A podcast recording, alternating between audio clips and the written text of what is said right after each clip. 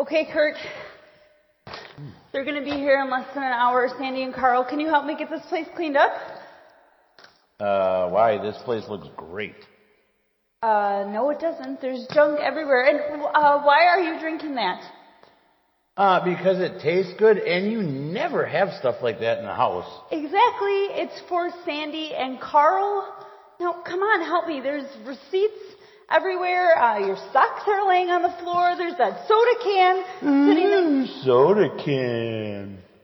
You think you're so funny, don't you? I just don't get why we had to invite them over anyways. Because that's what you do. They're our neighbors. They're new to the area. It'll be fun. Doesn't seem like fun. You've been running yourself ragged the entire week. Meal planning, grocery shopping, cooking, cleaning, planning what to wear. I just want everything to be right. Why?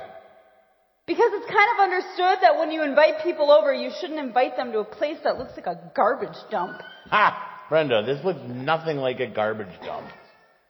You just don't get it. It just seems like you, you beat yourself up and for what? To have a couple of neighbors over? Just doesn't seem worth it. Okay, look, I saw Sandy in her yard last week. We got to talking and I invited them over. You know, they had us over last month, so really it's our turn. Excuse me, our turn?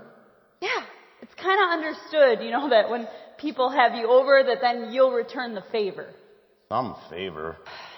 Look, I, I know, okay. You know, that's a lot of pressure. Exactly. That's why I need you to pick up your socks. So let me get this straight. You want me to run around here making the house look cleaner than it was the day we bought it? Just so we can have a guy over that I don't even like because of an unspoken rule that it's our turn? Exactly. Uh, no deal. Oh, come on. Brenda, this is who we are. Why pretend to be something different? Because that's what you do. You pretend. You vacuum and you pick up the mail and you sweep the crumbs under the rug and you buy the fancy drinks in hopes that somebody will come over and they'll want to pretend with you. Hey, Okay? speaking of fancy drinks, can we get some more of these?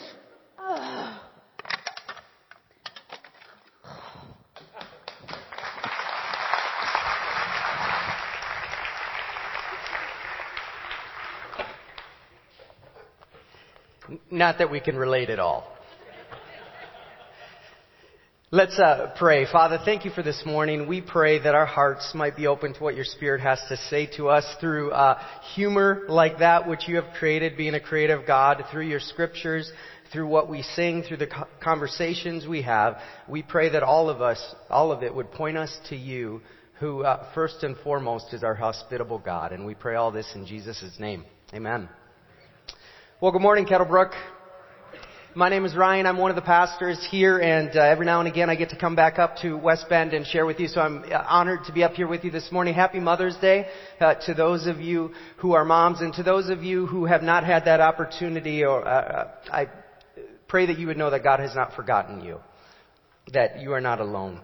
Uh, this morning we're going to be in week two of a series we're calling Hospitality Redemptive Inconvenience. And in light of our series and the fact that it's Mother's Day, I want to just start my message with a short two minute clip about a pretty amazing mom who shows pretty amazing hospitality with her family.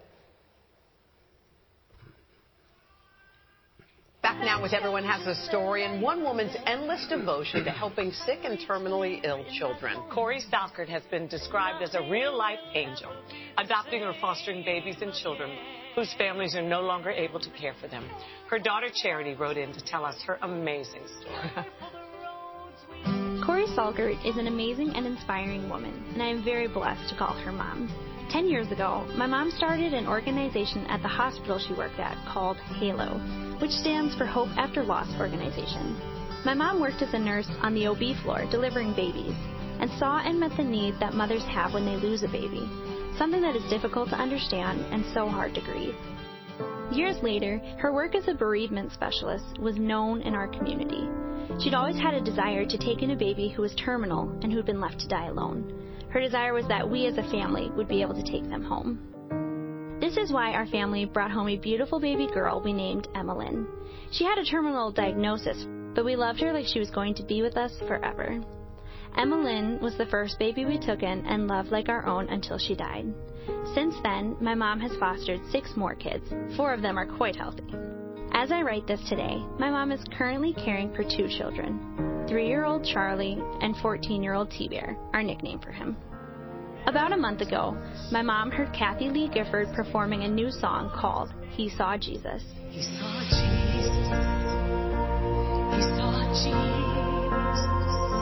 And the lyrics really resonated with her because they put a different perspective on death. One of these days, just like Emmeline did, T Bear and Charlie will take their last breath.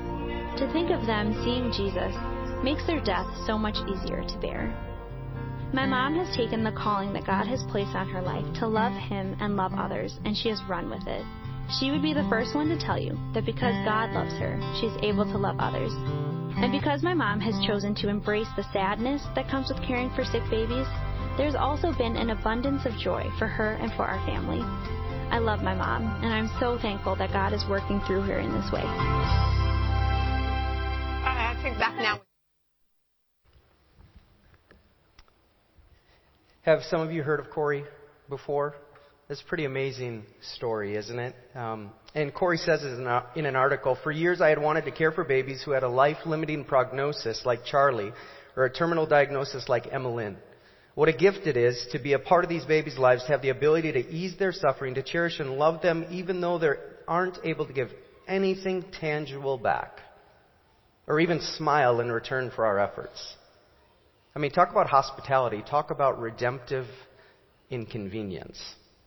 And Cori must know the passage that we're going to look at because she's perfect. She's living out in a very real way what it's going to talk about, showing hospitality to those who can't pay us back. And that's what Jesus is going to call us to in the passage that we look at this morning. And the question that we're going to seek to answer is why? Why would he call us to show hospitality to those who could never pay us back? So I'd invite you to turn in the Bibles that you have or on your apps to Luke chapter 14 as we look at verses 12 to 14 together. Luke chapter 14 verses 12 through 14.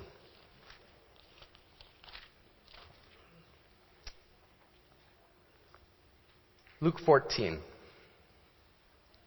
starting in verse 12.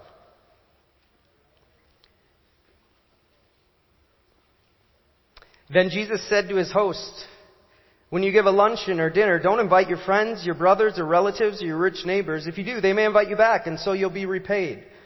But when you give a banquet, invite the poor, the crippled, the lame, the blind, and you will be blessed. Although they cannot repay you, you will be repaid at the resurrection of the righteous. Now, it's really important to understand the context with which Jesus is speaking here. A couple weeks back, uh, in our story, in our series Growing Up Again, Pastor Troy Lather spoke on the passage directly before this, where Jesus was invited to a, a dinner at a prominent Pharisee's house, and everyone was jockeying for the best seats, the seats of honor during the dinner, like Black Friday, Walmart, the best toy, right? That's what's going on just at a dinner table scene. And he says, those who exalt themselves will be humbled, but those who humble themselves will be exalted. That was his basic message to those dinner guests. God honors those who are humble because it reflects who he is, not those who are prideful and seek to exalt himself. Well, this, the passage we're looking at this morning, comes directly on that. So he's talking to the same audience here. He's talking to these Jewish religious leaders in this context. And uh, the verse 12 to 14, it's still this prominent Pharisee who had invited him over to dinner just in the verses before it. And you remember Troy last week, I believe he put up the following slides and he talked about spheres of influence in a sense. The closest is yourself and your family. Um, next would be native born or people like you, what I'll call this morning birds of a feather and uh, farther out are strangers, people not like you. And we kind of have these walls or these barriers, and we have these comfort levels with different groups of people like that. Most comfortable with the green circle, least comfortable with the red circle. And you remember this next slide. This was two slides later for him. He was like, God says they kind of all meld together. And in hospitality, we're called to show hospitality, open our homes, open our lives to all of them. Jesus tells this prominent Pharisee, if you only flock together with those who are like you, you're going to, in essence, miss the power of my kingdom. You might start there, but you can't end there. And why does he say? Because birds of a feather, they'll repay the invite that you had with an invite back to you. You'll be repaid. Kind of like they were pretend for pretend or whatever, tit for tat. They'll repay you by extending hospitality back to you in the same way. Now, we all know that even in our context, hospitality is exceedingly rare amongst even birds of a feather. Right? Even amongst those like us, if you were to think when the last time you invited someone into your home for a meal, it might be a long time or never.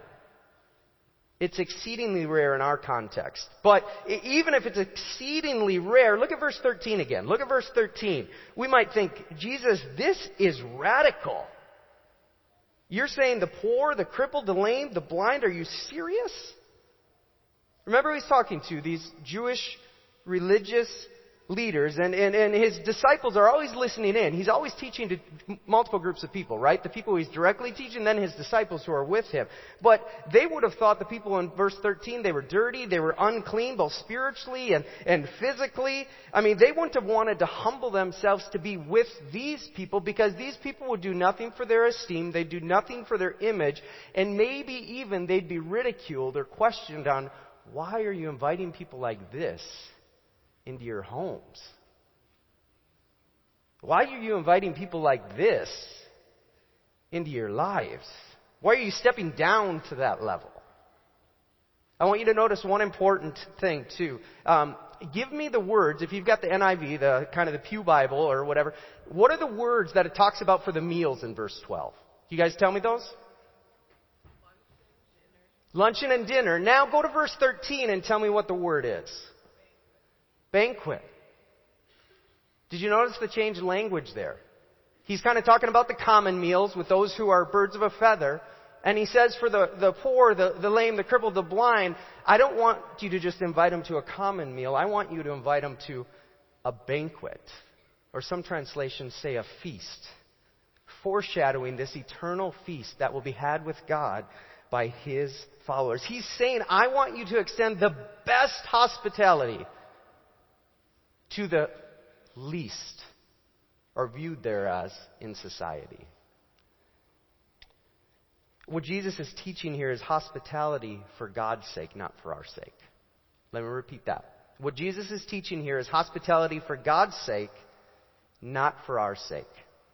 A couple weeks back, our, our missional community uh, was serving uh, at the assisted living facility that we are a part of. And what we try and do is we'll usually play games in the winter with the residents. And so we pair up the adults and we usually have, they love our kids. Like not just my kids, but our kids as missional community family. So we'll pair up a child with a resident and usually there's uh, an adult or two there too. So myself, one of my brothers in our missional community and one of our nieces in our missional community, we're playing Zingo. Anybody heard of Zingo? Yeah, Zingo is like bingo on steroids. It's like blackout bingo. It's crazy. No. But you have to fill out the whole card and then you win in Zingo, right? So we're playing Zingo together. And we're playing that for 30, 45 minutes with the residents. And then after a while we got to talking. And uh, we had met a couple that we were playing with, myself and my brother and our niece, and they had only been there five days.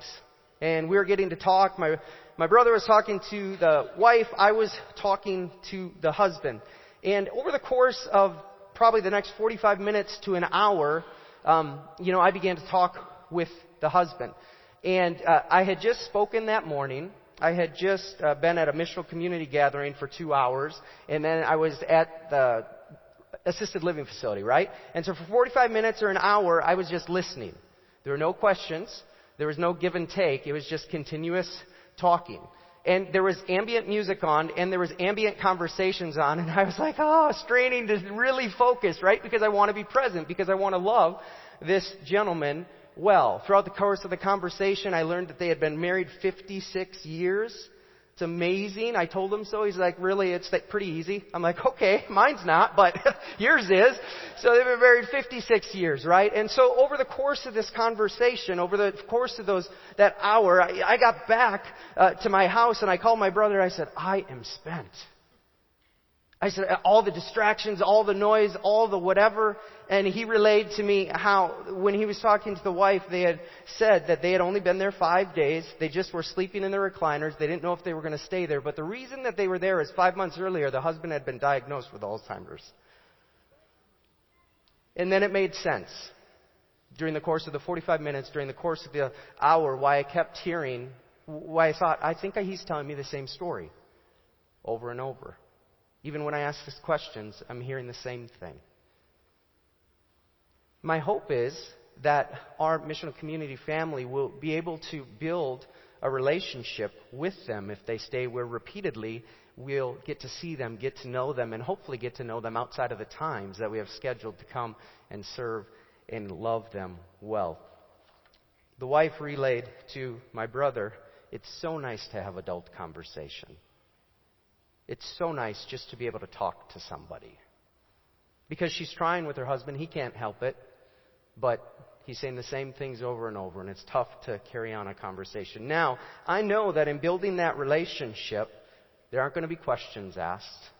It's going to be me listening, me drawing out, or us listening, us drawing out, without anything, in essence, given back. It's not going to be a reciprocal give and take relationship.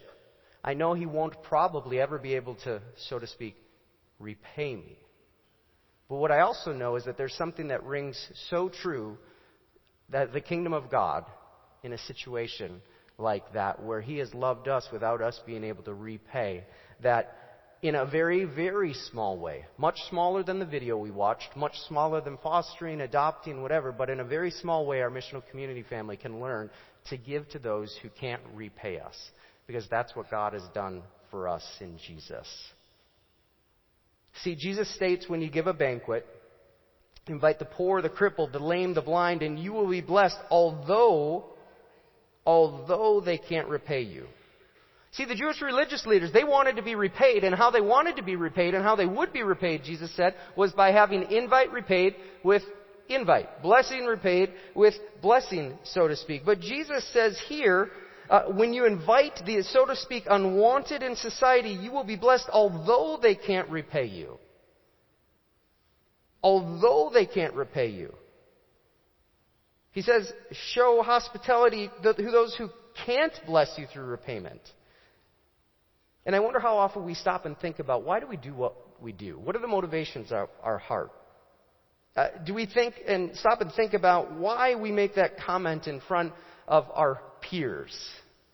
Do we stop and think about in, in, at the office why we seek to draw attention to that accomplishment of ours? Do we seek to uh, think about why do we hide ourselves away in our homes and not engage people? Why do we rarely invite people into our homes? Or if we do, it's kind of the birds of the feather mentality where most of the time they're pretty similar to us. Why are things, accomplishments, achievements more important than relationships? More important than people?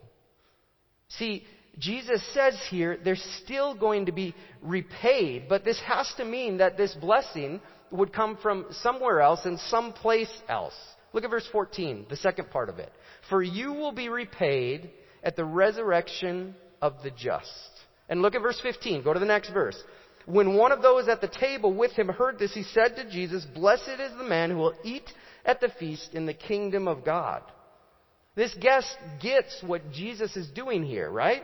He's using this elaborate banquet meal to describe God's eternal feast for his followers. And he's not teaching that if we extend hospitality to the least of these, that we will be with him forever in eternity. He's not basing it on if you just do enough, then you're right with me, you'll live with me. What he's saying, he's teaching the normal and normative characteristics, attitude, and then practices for those who are seeking to follow him. That they'll be humble and not exalt themselves. That they'll show the best hospitality to those viewed as the least in society. I came across an article I believe we may have shared on, on Facebook, but there's a pastor in California named Tim Kaine, and he, had, he and his wife had moved to California to start a brand new church. And in doing so, his wife worked at Starbucks and he met a man named Dell, I believe. Dell was homeless and through conversation, some awkward conversations, some awkward questions where he kind of messed up, questions you wouldn't ask someone who's homeless, he ends up inviting Dell and a whole bunch of his friends, six to eight friends, over for his birthday to celebrate his birthday. Right? And so they come over, they make a simple meal, spaghetti, and just have a great time. And Tim, the pastor, says, we should do this like every Friday. And Dell's like, yeah, that sounds good. So I'm going to read from an article from there on. So that was in 2009. He wrote this blog just a week or so ago. And every single Friday for the past eight and a half years, we've invited all the homeless in the city of El Cajon to our house. We've had 71 of them before for dinner.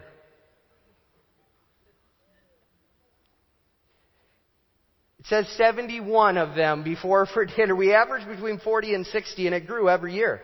My wife's still making dinner. The first three years it was just me and my wife doing it and we just made spaghetti every night. That was just what you got. Now my wife's expanded the menu to four different things.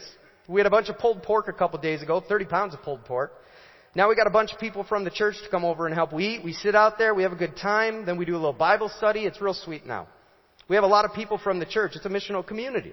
They've all embraced what we're doing. It's been amazing. And I'll never forget about three years in, my, when my wife and I were still the only ones doing it. It happened that Christmas Eve came on a Friday night. And you know, Christmas Eve is a fun holiday to be with family. We had a lot of cool young people in our church and we were thinking, man, what are we going to do? Friday's Christmas Eve. Should we cancel it? Should we not cancel it? We were trying to think and finally we decided. We were still only doing spaghetti at the time. My wife had never made a turkey before. It's still pretty, pretty on in early on in marriage and stuff. And we were like, why don't you make your first turkey? And I don't know if he's throwing her under the bus saying you should make the turkey. If you say, anyways, it doesn't matter. We'll throw a big meal. We'll just have a really good time. We'll play games. We'll invite everybody over for Christmas Eve. Let's just keep Friday on. So we did that. My wife made a turkey and we had mashed potatoes. We had everything. Eggnog, hot chocolate, and 18 homeless people came that night to our house. It was dark and windy and a little bit rainy and they all came in and we ate and we played games. I made a bunch of fun games we could play. We were laughing and having a great time. We sat down afterwards and nobody wanted to go back outside. It was cold and rainy and you could hear the wind blowing against the windows. So we sat down in my living room and we had a Christmas tree and the lights were on and we just talked about Christmas. We talked about how when the Son of God came, He decided to be born outdoors in a stable because the people He wanted to celebrate the first Christmas with were a bunch of dirty shepherds. And you see, He didn't want them thinking about the way they smelled when they were supposed to be worshiping Him. He didn't want them feeling insecure about the way they were dressed or about the fact that they were ceremonially unclean. I don't know if you ever thought about it, but you know, the Son of God was born outside.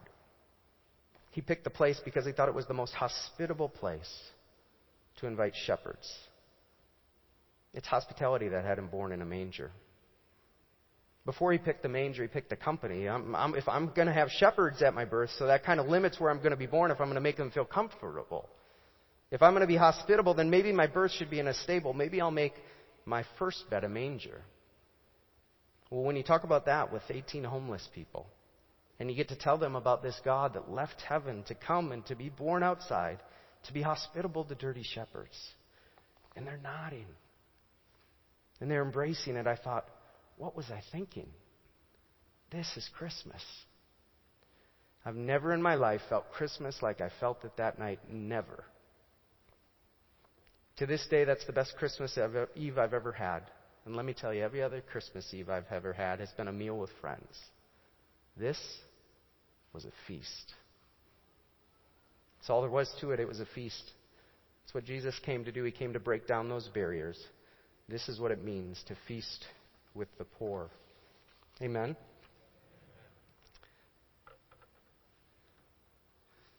The reason that resounds with our hearts is because that's hospitality for God's sake.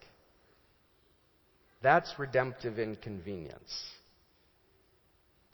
Now, I know that I didn't explain this passage a ton. I think I did enough, but I want to spend a decent amount of time talking about application for this. And I want to ex- apply this not necessarily just specific to this passage, but more broadly to hospitality in general. I want to apply it in three ways. They're in your bulletin.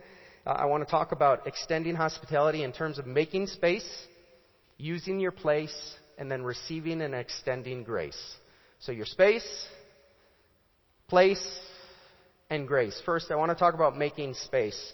Do you ever notice that life seems to be getting busier, not less busy? Raise your hand if you feel that way. Yeah, I think it's all of us, right? And even in the midst of this increasingly busy, increasingly connected, if I had my phone with me, increasingly on society, where we feel like we have no margin and uh, we're settling for easier and kind of more casual relationships, whether it be through social media, whether it be just communicating through primarily text, but sacrificing the real face to face relationships. Even in the midst of that, God calls us to create space in our lives for people. Right? Even though relationships increasingly feel like a burden rather than a blessing, we, we gotta focus on people and relationships in the kingdom of God. I want you to think with me towards the end of your life. Think towards the end of the, your life. Think if we're so um, blessed to be able to kind of be cognitive and think about if we, we're in those last days or we know those last days are coming, what are we going to be thinking about? The late Barbara Bush had this to say at a commencement address in 1990. At the end of your life, you'll never regret not having passed one more test, not winning one more verdict, or not closing one more deal. You'll regret time not spent with a husband, a child, a friend, or a parent. I would add to that, we would regret not extending the hospitality that God first extended to us, to Jesus and others. To, in essence, wasting our life on just ourselves. See, in order to extend hospitality to others, we, we need to create space in our lives. We need to create space in our lives because that's what God did for us in Jesus. So what, here's what's going to have to happen. Our schedules are going to have to be littered with intentionality. The things we already do, we do them again, but just with greater intentionality and extending hospitality and inviting people into those. And our schedules, we're going to have to sacrifice some me time for others. Now, God's not asking us to do anything that He hasn't done and isn't doing. Do you know the scriptures say that Jesus is right now praying for you and praying for me at the Father's right hand? Like, that's amazing to think He's continually making space, so to speak, relationally, to pray for us. And I gotta think that some of that time that He's praying for us, at least, would be that we would make space for the only thing eternal people. For people for relationships. So my question for you is what, what normal rhythms can you invite others into where you extend hospitality to them? Maybe it's exercising. Maybe it's eating. We all do that pretty often. Maybe it's hobbies. Students, maybe it's sports or extracurriculars. Uh, what might God lead us to change about our rhythms to make space or to extend hospitality to them? Maybe we watch an hour or two less of TV a week so that we can free up time for others. Maybe we get up earlier to get something done so we have time in the evenings to spend time with our neighbors, to spend time with our spiritual family, to spend time with those outside of it. Maybe we prep meals ahead of time so we've got them ready for the week and we have more time freed up. Maybe we make meals together. Maybe even with those we offer hospitality to and invite over to.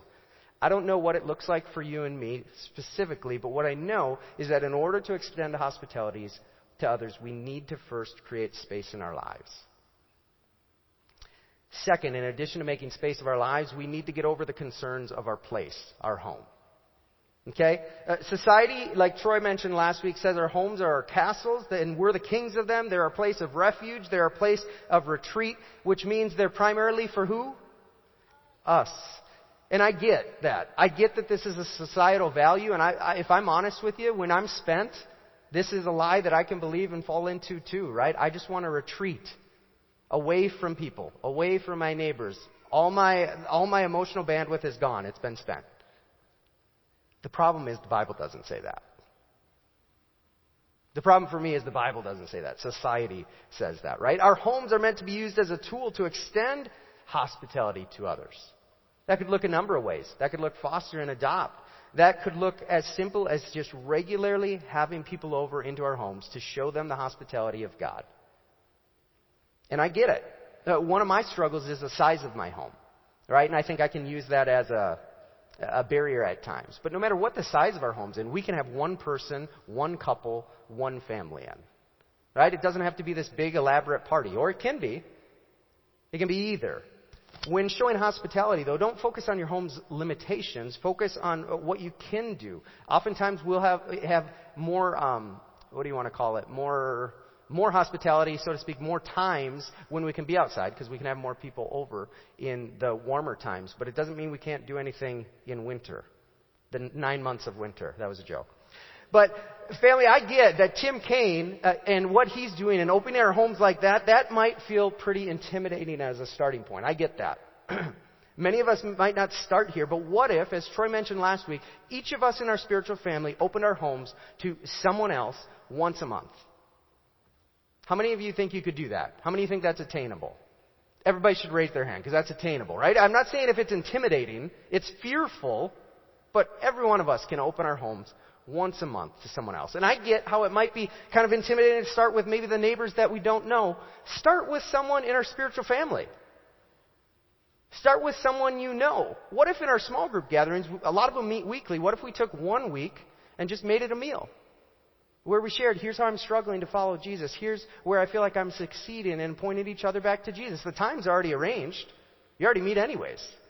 Right? So you're doing something intentionally with time you already have. Don't let the meal be a big distraction either. Uh, whether it be the homeless or whether it be birds of a feather, it's really not about the meal. Make spaghetti, make it simple. We do a potluck every single time our missional community gathers. It's never organized, it's beautiful, it always works. Sometimes there's more dessert, sometimes there's more mains, but it doesn't matter. It's not about the food, right? It's not even about the cleanliness of your house. I'm not saying to leave your underwear out intentionally, but it doesn't have to be spotless. It's not about, yeah, or your socks, right? It's not about that. It's not about the home as much as it is about the hosts in the home, pointing people to an eternal host who offers an eternal feast in the person and work of Jesus Christ. Don't let the meal, don't let the home be a distraction. Remember, we're showing hospitality not so that others will be impressed with us, so that others will be impressed with Jesus.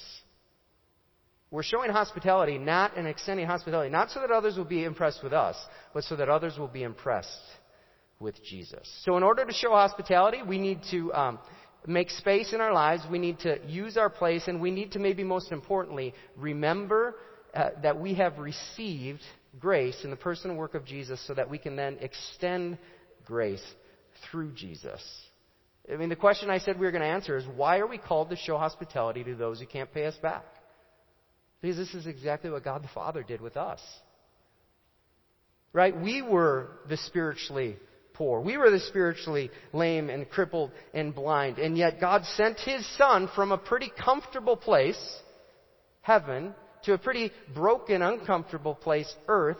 He took on flesh. He lived a perfect life. He died a sufficient death. He rose in victory over sin and death. And now is at the Father's right hand praying for you, praying for me. We're called to extend hospitality to those who can't pay us back because we could never repay the hospitality that God the Father has sent us in Jesus.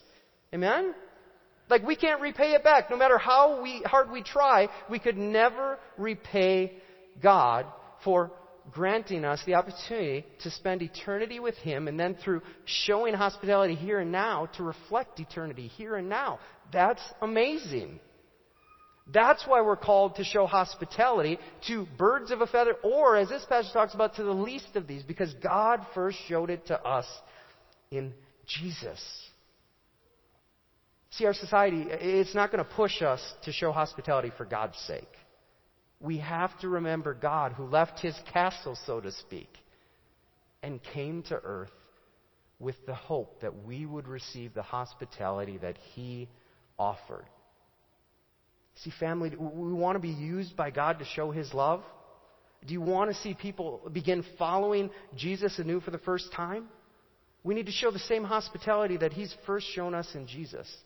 We need to open our hearts and our homes and watch how we'll be blessed. Watch how life will be full of joy. Watch how God's kingdom will come through us. It's as simple as showing hospitality. It's as simple as welcoming others into our homes, into our hearts, into our lives. So I'll leave you with three questions. Where do you and or your group need to make space in the rhythms of your life in order to show hospitality? Where do you and or others in your group need to make space in the rhythms of your life to show hospitality? Second, how can you and or your group use your places, your homes, and other things that God has blessed you with in order to show hospitality? How can you and or your group use the places, your homes that God has blessed you with in order to show hospitality? And lastly, how can you enter your group remember God's grace that was extended to you so that you can extend it to others through showing hospitality? Third, how can you and your group remember God's grace that He's extended to you in Jesus so that you can then extend it to others in order to show hospitality? Let's pray. Father, we thank you for um, this scripture. We thank you for our, this call to radical hospitality. And no matter where we find ourselves at, where a passage like this is super intimidating as a starting point, um, I just pray that you would put on our hearts what we, what we as an individual, what we as couples, what we as nuclear families, what we as our spiritual family can do in order to extend the same hospitality that you've first extended to us in Jesus to others so that we, he, they might see our King, that they might know our King, that they might come to experience and extend His love to. And God's people said, Amen. On my way out, three uh, kind of takeaways too. We're going to have an equip conference. They'll probably talk about it in the announcements. I believe that's Tuesday, May 22nd. That's all about hospitality. Second, there is a beginner's guide uh, packet or article, kind of beginner's guide to biblical hospitality that Christy DeForest put together. I believe those are back on the welcome table. And third, if the article by Tim Kaine, the one where he was feasting with the poor, really kind of resonated with your heart, they've put out a resource that I know of that I could get you and or your group to think about that more.